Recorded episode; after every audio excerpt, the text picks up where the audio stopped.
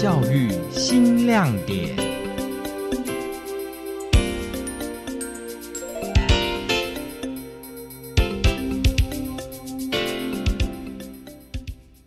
他一辈子会记得，曾经在台中国小打赤脚、踩个土、一起唱歌，这个都是种下他们未来很怀念的种子。这些是很重要的人生的记忆啊。有时候你在课本里面讲了一大堆，他都不记得，只有他去做了以后，他才会记得这一些东西。他会记得那个西瓜不甜，可是自己种的。在车水马龙的台中市区小学中，有一座充满爱的花园和菜园，是由师生携手打造。都市校园的这群师生推动碳耕计划，师生亲手制作堆肥，用来打造花园、种菜，以行动爱地球。听众朋友您好，欢迎收听今天的教育新亮点，我是教育电台彰化分台的林云婷。今天的教育新亮点要带大家到位于台中市东区的台中国小，认识他们的碳耕计划。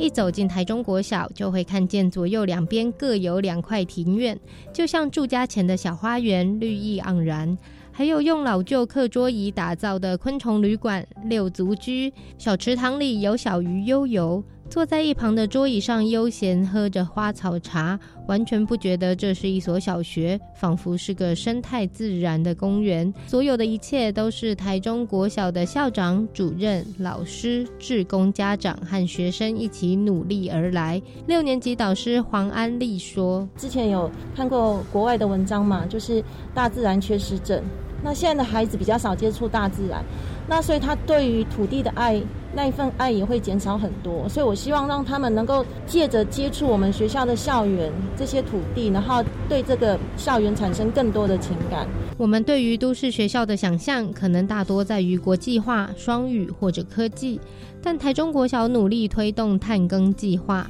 所谓的碳耕，就是希望借由资源的循环利用，减少燃烧废弃物时所产生的碳排放，将这些碳种在土壤里成为养分，让美丽的香草和蔬菜长得更好。计划推动者之一的陈延煌主任说，老师们那时候觉得校园里面非常的热，没有冷气，校园里面热到老师们无法上课，学生无法上课，大家都开始探讨说这个热的情形到底怎么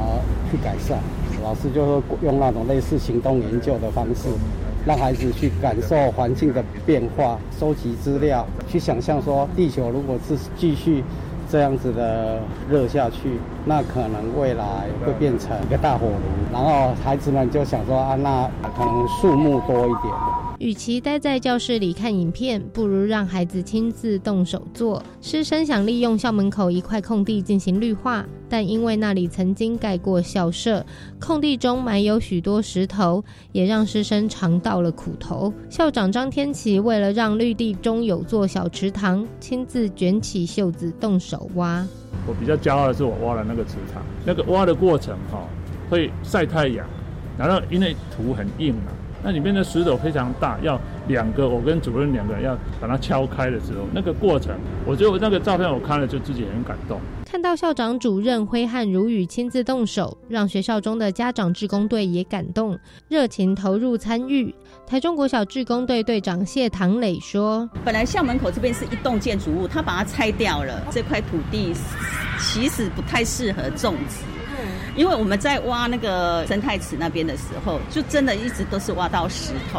所以是还蛮辛苦的。后来才会慢慢改成厚土种植法，因为真的是废弃物实在太多了。共好生活合作社的冯雅蕾老师想要打造地球花园，因缘际会来到台中国小，陪伴师生进行这项计划，提出厚土种植法，在几乎没有养分的空地上铺上有机质所制作出来的土壤。校长张天琪说，我们用现有的比如说落叶啦，或者是生粗鱼啊去做的时候，它才比较倾向于自然的那个再循环。那它的废弃物嘛，所以我们的口号叫转废为宝，它变成一个宝贝。而这个基础的土或者这个土壤拿来碳耕，我们用现有的木头跟这个组成一个厚土种植法，把在那个底下贫瘠的那个砖块石头土的上面再加一层土，那发现它真的非常好，非常有肥沃，它就长得很好。 像这个木瓜什么都是它自己长起来。学校厨房每天所产出的果皮、菜叶等生厨余，加上学校树木每天掉下来的落叶，放在学校后侧的堆肥场，用泥土覆盖之后，学生每天要负责去翻动，等待它们慢慢转变成肥沃的土壤。学生也得再去把这些土壤铲出来，搬到大门口的花圃和菜园使用。这些工作会让孩子流汗，弄脏双手。 一开始也不是每个学生都愿意。黄安丽老师说，会有一个两个他不做，我就说好，那旁边喝水吧。看着大家同学其实都还蛮努力，其实他们这个年纪大概就是同侪的力量，可能比别的力量都还大。因为我自己本身都有下去做，其实孩子看到老师下去一起跟他们做这件事情，